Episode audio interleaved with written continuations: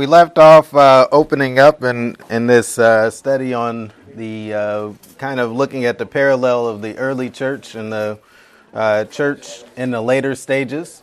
And so, uh, what we want to do, uh, and, and I stole this from somebody that actually works at my job, but I thought they, they had a good overview on how the book of Acts is laid out, and you can kind of see that uh, as you look at it early in the book. So go with me real quick over to Acts chapter 1. And I want to show you something here. And we read over this, I think, last week, but we read right past it. I didn't emphasize it while we were there. But this will tell you why we have this visual, which we don't always give you visuals, but you have one here today. Can you guys see that? Well, somewhat as good as as good as can be. our, our screen needs to be a little bit bigger. Uh, but what you have here is a map of, of Israel, and as you see the different regions uh, within the country of Israel and some of the surrounding uh, nations. But read with me in, in Acts chapter 1, it says, The former uh, treatise have I made, O Theophilus, of all that Jesus began to do and to teach, until the day in which he was taken up, after that he through the Holy Spirit had given commandments unto the apostles whom he had chosen, to whom also he showed himself alive after his passions by many infallible proofs, being seen of them forty days, and speaking of the things pertaining to the kingdom of God. And being assembled together with them, he commanded them that they uh, should not depart from Jerusalem, but wait for the promise of the Father, which uh, saith he, You have heard of me. Now, remember, last week we talked about this confusion that the disciples had on what they were supposed to do. And we see instruction given to them here of what to do in the very moments following his ascension. Did he say, uh, go to the ends of the earth here? No, he said, wait at Jerusalem for the coming of the Holy Spirit. Now, he's going to give them further instruction as we go forward. In verse 5, for truly, uh, for John truly baptized with water but you shall be baptized with the Holy Spirit not many days hence. When they therefore were come together, they asked him, saying, Lord, and really here you can say they kept on asking him. It was an iterative type thing that they were doing in this conversation. They kept on asking him, saying, Lord, wilt thou at this time restore again the kingdom to Israel? And so their focus was not on the things that were going on here as it pertains to the church. Their focus was on those things that they had been given uh, from the time they were raised as little children uh, in the uh, Jewish law, that they were to wait for the kingdom uh, from the heavens to come. And so in, in verse 7, and he said unto them, It is not for you to know the times or the seasons which the Father hath put into his own power, but you shall receive power after that uh, the Holy Spirit is come upon you and you shall be witnesses unto me in both Jerusalem. Now pay attention here. In Jerusalem, where he told them to stay and wait, and in all of Judea. And so you see the province here, and we're going to set that up in a minute. And then in Samaria, and to the uttermost parts of the earth. Now, as you read through the book of Acts, you will see it develop just like this. Everything starts in Jerusalem. And then they expand out to Samaria. And then they expand out uh, to the uttermost parts of the earth. And so as you uh, look at, uh, well, here, let me get my pointer.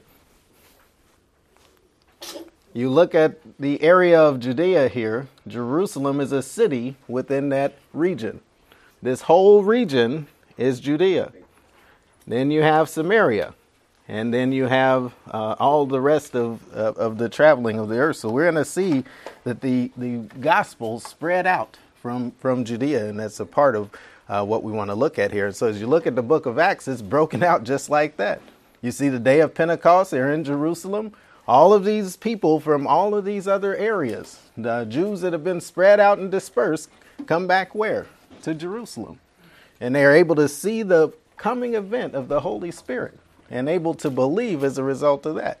Now they're going to carry off this message to Samaria and all the rest of the earth is is a part of this uh, as a result. And so um, we'll see it broken down that way.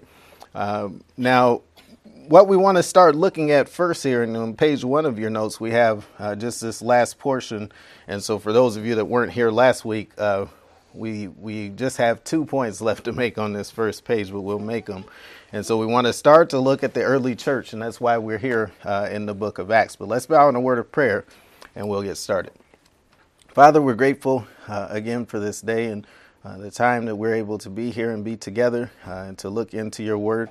Uh, grateful for the truth is in it, and the world is uh, full of uh, lies and deceit, and people who are trying to hide truth. But your word stands as true, and we can go to it um, and know truthfully who the God of the universe is and how He's interacted with His people. We pray that as we uh, continue through this study, it might help in our understanding of, of the origins of what we believe and and what has come to be uh, the Christian life that we live out so we can uh, do it better in the present. Uh, we're grateful for all these things that you provide, and it's in your Son's name we pray. Amen. All right, and so the establishment of the church, uh, as you think about it, uh, it's there present in the Gospels and alluded to by the Lord. And we can go to a lot more verses, but I just want to uh, hit up on a couple very important ones. So go back with me to Matthew chapter 16 and verse 18.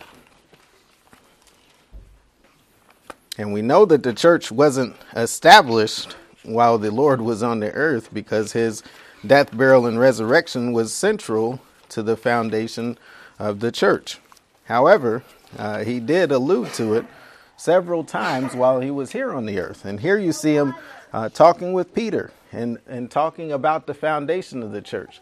Now, there's a certain uh, part of Christianity, and I don't know centrally how much of them are part of Christianity. That's for God to understand. But they get this verse very wrong, I think. And they come to uh, believe certain things that they believe based, based on this verse right here and the misunderstanding of this verse.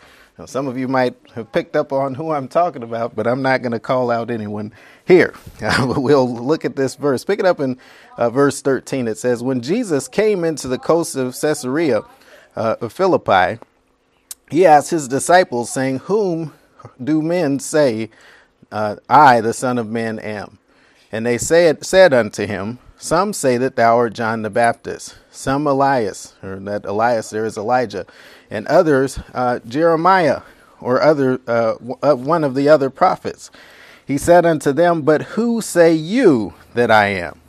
And Simon Peter answered and said, Thou art the Christ, the Son of the living God. And so you hear, see here Peter making a proclamation to the fact that he believes that this is the Messiah that was supposed to come. Now imagine again and remember back. These people, from the time that they are raised as children, are taught certain things that they're supposed to be looking for. They're supposed to be looking for a Messiah that is to return to establish a kingdom on this earth for them. And so Peter believes that Jesus is this individual. And so he, he proclaims it. In verse 17, and Jesus answered and said unto him, Blessed art thou, Simon Barjona, or really there you could just say the son of Jonah, for flesh and blood hath not revealed it unto thee, but my Father which is in heaven. And I say also unto you that you are Peter. Now, watch for the wordplay here because we just see a name, Peter.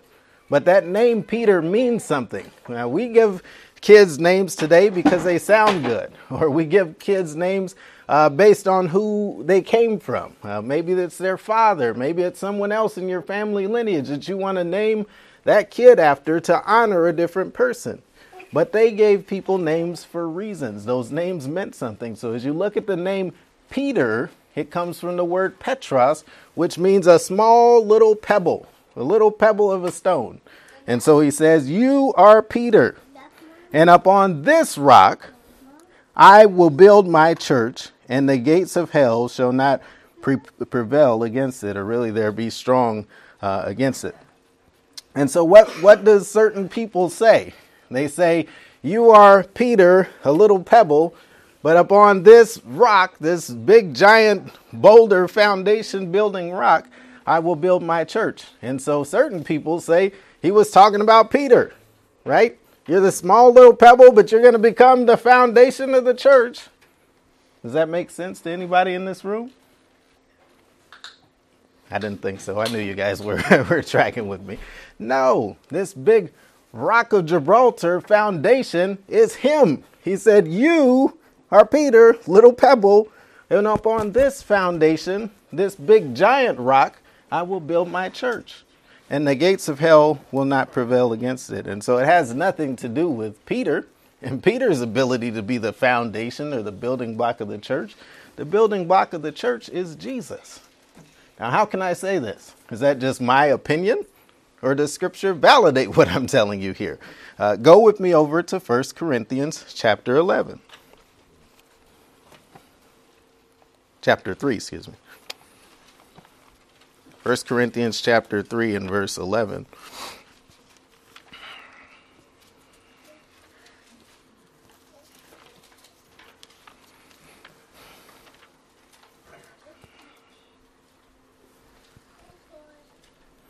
Now, what uh, Paul is, is speaking of here, remember back to the Corinthians, if you've been in the uh, Bible study uh, training, which the, the pastor finally worked his way through First Corinthians, he did a great job. but he was here many years ago in, in chapter 3, and he did a good job of breaking down some of the problems that were going on at Corinth. There are people that are honoring people rather than honoring God and saying, I prefer this individual because he speaks well, or I prefer this individual because I have a personal relationship with him. And Paul is saying there's no division in the church. We didn't build the church ourselves. One person had this role that he utilized over here. God brought this person along to bring that individual to another place, and so on and so forth. But it's God that's causing that individual to grow. Has nothing to do with the power of the individual. In verse 1, it says, And I, brethren, could not speak unto you as unto spiritual, but as unto carnal, even as unto babes in Christ. I have fed you with milk, and not with meat, for hitherto you are not able to bear it, neither are you now able, for you are yet carnal. For whereas is among you envying and strife and divisions, uh, are you not carnal and walk as men? For while one saith, I am of Paul, and another, I am of Apollos. Uh, uh, excuse me, and another, I am of Apollos. Excuse me, I read that wrong. Uh, are you not carnal? Who then is Paul and who is Apollos, but ministers through whom you have believed, even as the Lord gave unto every man? I have planted, Apollos watered, but God gives the increase. And so, what is he saying here? Paul went around to these different churches and established them in the gospel. And then God brought other people along that were able to help these people to grow. It's a working together, but it's God that's causing the individuals to grow.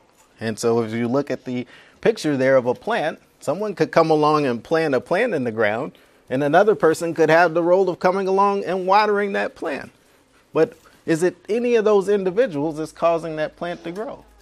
No, it's the, the established things that are already there that causes that plant to grow, and those are from God.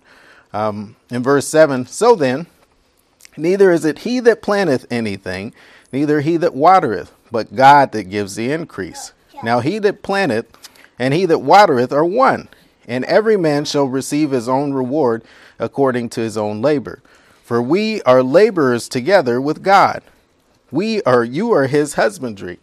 You are uh, God's building, according to the grace of God which is given unto me as a wise master builder, I have laid the foundation, another buildeth thereon. But let every man take heed how he buildeth thereupon. For other foundation can no man lay than that which is laid, which is Peter. no, I did that for effect. Seeing if you guys were awake. it's Jesus Christ.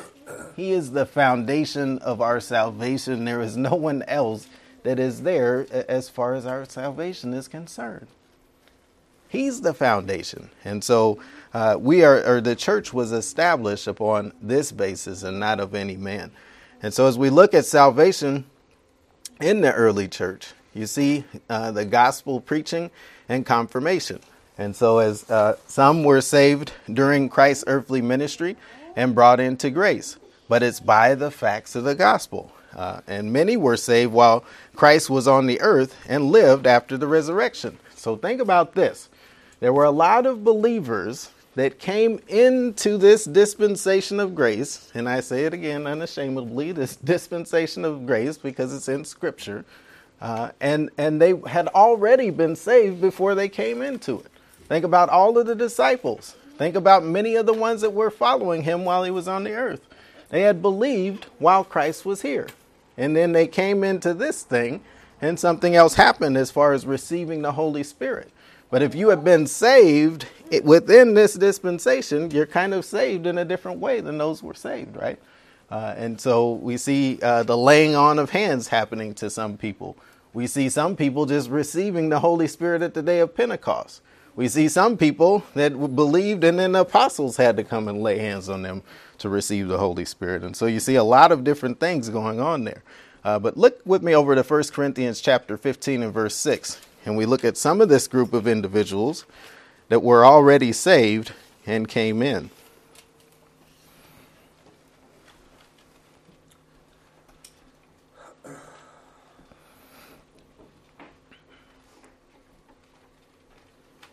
Now, think about all of these that were witnesses to the death, burial, and resurrection of Christ. Um, and they saw it, they got to see it up close and personal so that it's not like us who are receiving the message secondhand. These people saw it. They saw him walking the earth, they saw him living and saw all the miracles that he did, and then they saw him put to death. And how devastating must that have been? But how glorious must it have been when he rose from the grave again on the third day? And we see this here in uh, verse 1 of chapter 15. It says, Moreover, brethren, I declare unto you the gospel which I preached unto you, which also you have received, and wherein you stand by which also you are saved, if you keep in memory that which I have preached unto you, unless you believed in vain. For I deliver unto you, first of all, that which I also received, how that Christ died on behalf of our sins, according to the Scriptures, and that he was buried, and that he rose again on the third day, according to the Scriptures, and that he was seen of Cephas, there's Peter, then of the twelve. Uh, and, and so not that Peter wasn't part of the 12, but he, he points him out and then says the rest of the uh, uh, disciples also saw him. After that, he was also seen of 500 brethren at once, of whom the greater part remain unto this present, but some are fallen asleep.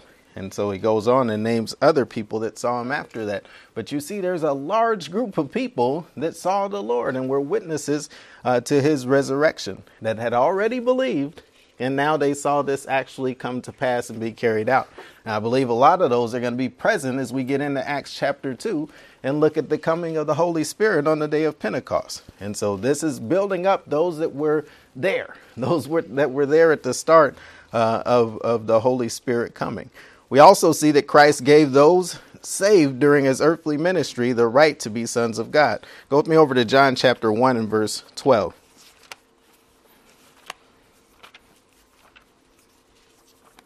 Now, it's important to note here a very important thing that he's saying. Those that were saved, that lived all the way after Christ's death, burial, and resurrection, he gave them the right to become sons of God. And so, if you uh, saw that death, burial, and resurrection and, and were uh, a part of the coming of the Holy Spirit, you became a son of God because you were baptized by the Holy Spirit and then placed into the family of God. Uh, no other person could say that. So let's say you believe the facts of the gospel, or not the facts of the gospel, but you believe during Christ's earthly ministry. Uh, and then you died before he resurrected. Uh, you would go to heaven, sure, but you would not be part of this church of God that has a right to be called a son of God. And so that's a, a very important thing to see. And so we see that here in this context where he says, they were given the uh, right or the authority to become sons of God. Pick it up in uh, verse. Pick it up in verse 8.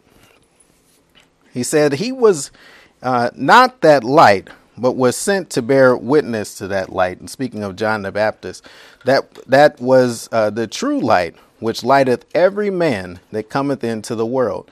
He was in the world, and the world was made by him, and the world knew him not. He came unto his own, and his own received him not. And really, here you could say he came unto his own things. And it's speaking of a neuter here, uh, of an object, but his own people, masculine, uh, his own people, you could say, received him not. Uh, and so we just see own in scripture and we think that those are both the same owns. One is, is a neuter, and so it's speaking of an object. One is masculine, so it's speaking of, of people. And so he came unto his own creation, but his own people received him not. Verse 12, but as many as were received or as received him, to them he gave the authority. That word for power is not just our, our regular power word of dunamis, but it's exousia. He gave them the authority, the right uh, to become born ones of God, even as or to them that believe into or upon His name. Uh, and so, uh, those that were were uh, saved during the gospel or during the uh, uh, Lord's earthly ministry had the right to be born into the family of God. Yet it didn't happen until after they were baptized by the Holy Spirit.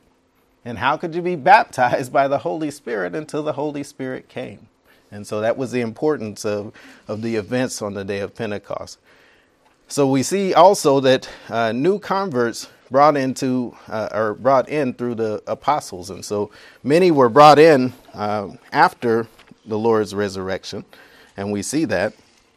Go with me over to Acts chapter forty-one. We're gonna Acts. I keep doing it. Acts chapter 2 and verse 41. there must have been some more scriptures that were written that you guys weren't privy to. It's in my head. um, Acts chapter 2 and verse 41. Thank you for keeping me sharp. and so what you see here is after the coming of the Holy Spirit, this, this message that was preached by Peter to kind of tell these people what was happening. Now, we look on the other side of it and everything looks natural and, and this is just how things played out to us, right? Because we believe God's word and we believe it's true. But imagine you were a person that was sitting there on this day. You see or hear this sound, you may or may not have heard it. I don't know if everybody heard it, but this sound comes down and these people just start acting differently. They're speaking in different languages uh, that they've never spoken before what would you think was going on? I'll tell you what they thought was going on. They thought they were drunk. they said, What in the world is going on here? And Peter has to break down to them what is happening. Uh, now, this we're going to see as we come back to it. We're not emphasizing it right now, but we're going to see this is where some of the misteachings of Scripture comes from. This misunderstanding of the events from the very start that we're going on uh, on the day of the, Pente- of the on the day of Pentecost. But pick it up in Pick it up in verse 14.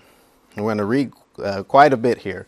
Um, I think we have enough time to, to finish it off. We'll probably end here. But uh, in verse 14, and remember, right after, in verse 13, it says, Others mocking, saying, These men are full of new wine. And so they saw all of these people speaking different languages. And imagine you, you don't know other languages. You don't know what people are speaking if they're speaking in other languages. So you might think, What's going on with these people? might be the same reaction some people have if they go into churches and see people, uh, quote unquote, speaking in different languages. But uh, pick it up in verse 14. He says, But Peter, standing up with the eleven, lifted up his voice and said unto them, You men of Judea, remember here, the region, and all of the people uh, that have come from in that area, and all that dwell in Jerusalem, be this known unto you, and hearken my words. For these men are not drunken as you suppose, seeing it is but the third hour of the day. Now, that one always makes me chuckle a little bit here. He's saying it's a little early for them to start getting drunk. So it's not the drunkenness uh, that you're thinking it is. In verse 16, but this is that which was spoken by the prophet Joel. Now, understand here, we're not going to go back to the, the uh, scripture, but you can go back to Joel chapter 3 and verses uh, 1 through 5 to, to get the hint of what he's talking about here. What he's saying is this is not fulfillment of everything that was spoken by the prophet Joel. Even people in Israel, as I understand, understand this that some Old Testament prophecies have partial fulfillments. He's not saying that this whole thing is fulfilled here before you today. Because what Joel was talking about is what's going to happen at the end of the tribulation period before the coming of the Lord. So, how could these things have all been fulfilled if the Lord hasn't come yet? Uh, and so we see this here. In verse 17, it says, And it shall come to pass in the last days, saith God, I will pour out my spirit upon all flesh, and your sons and your daughters shall prophesy, and your young men shall see visions, and your old men shall dream dreams. And on my servants and upon my handmaidens I will pour out in those days of my spirit and they shall prophesy. And I will show wonders in heaven above, and signs in the earth beneath uh, blood and fire, and vapor and smoke. The sun shall be uh, the sun shall be turned into darkness, and the moon into blood, before the great and notable day of the Lord come. Uh, I don't think in this context we see anything where the sun was turned dark, or any of these things that he's talking about here. Verse 21. And it shall come to pass that whosoever shall call upon the name of the Lord shall be saved. You men of Israel, hear these words Jesus of Nazareth, a man approved of God among you by miracles and wonders and signs, which God did through him in the midst of you, as you uh, yourselves also know. Him being delivered by the determinative counsel and foreknowledge of God, you have taken, and by wicked hands have crucified and slain whom God hath raised up, and have loosed, having loosed, loosed the pains of death, because it is not possible that he should be holden of it. For David speaketh concerning him, I, I foresaw the Lord always before my face, for he is on my right hand, that I shall not be moved. Therefore did I my heart rejoice, and my tongue was glad. Moreover also my flesh shall rest in hope because thou wilt not leave my soul in hell, neither will thou suffer thy Holy One to see corruption. So he speaks here of uh, another Old Testament prophecy that was made. Now, this one happened to be fulfilled, right? And so we know that David wasn't speaking concerning himself, and Peter is going to say that in this context. David has been dead for many thousands of years, or hundreds of years. So he couldn't have been speaking of himself. He had to be pointing to someone else. In verse 29, men and brethren, let me speak freely unto you uh, of the patriarch David, that he is both dead and buried, and in his sepulchre, uh, or his sepulchre is with us unto this day. Therefore, being a prophet, and knowing that God had sworn with him an oath, that of the fruit of his loins, according to the flesh, he would raise up Christ. And really, there we could say the Christ to sit on his throne. And why do I say the Christ? Because he's talking about the Messiah. Um, and, and, we see that here in verse 31. Um, he seeing before spake of the resurrection of Christ, that his soul was not left in hell, neither his flesh did see corruption. Now, what's the importance of, of the Lord being resurrected on the third day? It's the fact that he, he didn't corrupt. His body wasn't corrupted. His body didn't go through the process of decay that normal bodies go through. And that's why he raised up on the third day. And we see this here. In verse 32, the, uh, this Jesus hath God raised up, whereof we are all witnesses. Therefore, being uh, at, by the right hand, or really they're in the right hand of God, exalted and having uh, received of the Father the promise of the Holy Spirit, he hath shed forth this, which you have seen, or which you see and hear. Uh, for David is not ascended into the heavens, but he saith himself, The Lord said unto my Lord, Sit thou on my right hand until I make thy uh, foes thy footstool. Therefore, let all of the house of Israel know assuredly that God hath made that same Jesus whom you have crucified, both Lord and Christ. Now, uh, when they heard this, these things, really, uh, they were pricked in the heart.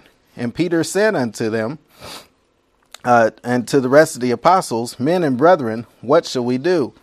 Or they said under Peter, excuse me. Uh, in verse 38, Then Peter said unto them, Repent and be baptized, every one of you, in the name of Jesus, for the remission of sins and you shall receive the gift of the Holy Spirit. For the uh, promise is unto you and to your children and to all uh, that are afar off, even as many as the Lord our God shall call. And with many uh, other words did he testify and exhort, saying, Save yourselves from this untoward uh, generation. In verse 41, we see the result. Then they that uh, gladly received his word were baptized. In the same day, there were added unto them about 3,000 souls. And so you see here the gospel clearly given and broken down from those things that they would have understood from the Old Testament. And what is the result of it? They believed and were saved and received the Holy Spirit. And so here you see the start of it. Where? In Jerusalem, just like the Lord said. Uh, and so these are events are going to keep playing out right here in Jerusalem until it starts to expand into uh, Samaria. Now, one of the other important things I wanted to note coming through here before I leave, and we will have a time for uh, another verse, um, is the fact that one thing you can take out of this context is the kingdom was again being offered to Israel here. Now, I won't pound the pulpit with it, but it's something you can understand. That he said here, if they would have all believed, the whole of Israel, then at this time the kingdom could have come to them again. And the Lord that just went up could have come right back down and established the kingdom on this earth. But theoretically, what you see is only some of them believing. Uh, it says uh, uh, in verse 40 that that uh, it was verse 40. I believe that uh, some of them believe, not the whole that were there. I can't remember what where the verse was when we were reading through. Um, but you you see the potential of the kingdom, and we're going to uh, continue to expand that. I just wanted to plant that seed in your mind as we come back and, and get into this context in a little bit more detail. Now we also see over in Acts chapter four in verse 4, uh, through the message of Peter after the healing of the lame man, uh, that again others are saved.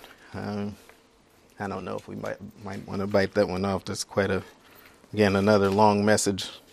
Yeah, let's let's save that one for next week, and we'll come back to it. But um, you know, again, we see a, a message giving here or given here by Peter, and then people saved right after uh, that message is given. Uh, so, what we want to do is, again, just be able to develop how the gospel was given here early and people believing those facts of the gospel uh, and being saved. Then we're going to look at how people receive the Holy Spirit. Uh, and we'll see that those things were different. Uh, and then we're going to uh, get into some other elements of this early church. But uh, let's bow in a word of prayer there and we'll close out. Father, we're grateful uh, again uh, that you did send your son to die on behalf of us, and not just to die, but to be raised again. And by that, we have power. We have a foundation established for us in this life, regardless of ourselves. And we're grateful for the fact that you also didn't just stop at the work that was done by the Son, but you baptized us with your Holy Spirit that we can be born into your family and not just uh, adopted uh, kids, like it uh, incorrectly states in Scripture, but we are placed as sons into your family and have the right to be ones that are inheriting the things that are promised to those that are saved. We're grateful for this. We're grateful for the way that you developed from the early church to what we have today, and we're grateful that uh, we don't have to rely on any of our ability. Uh, you've given us everything that we need uh, to be able to uh, as it says in Scripture, work out our own salvation with fear and trembling, knowing that it's you that's energizing in us both to will and to do of your good pleasure. So we pray as we go into the week that we would uh, be where we need to be so that we can do what you would desire for us to do and that you might get the glory. And it's in your Son's name we pray. Amen.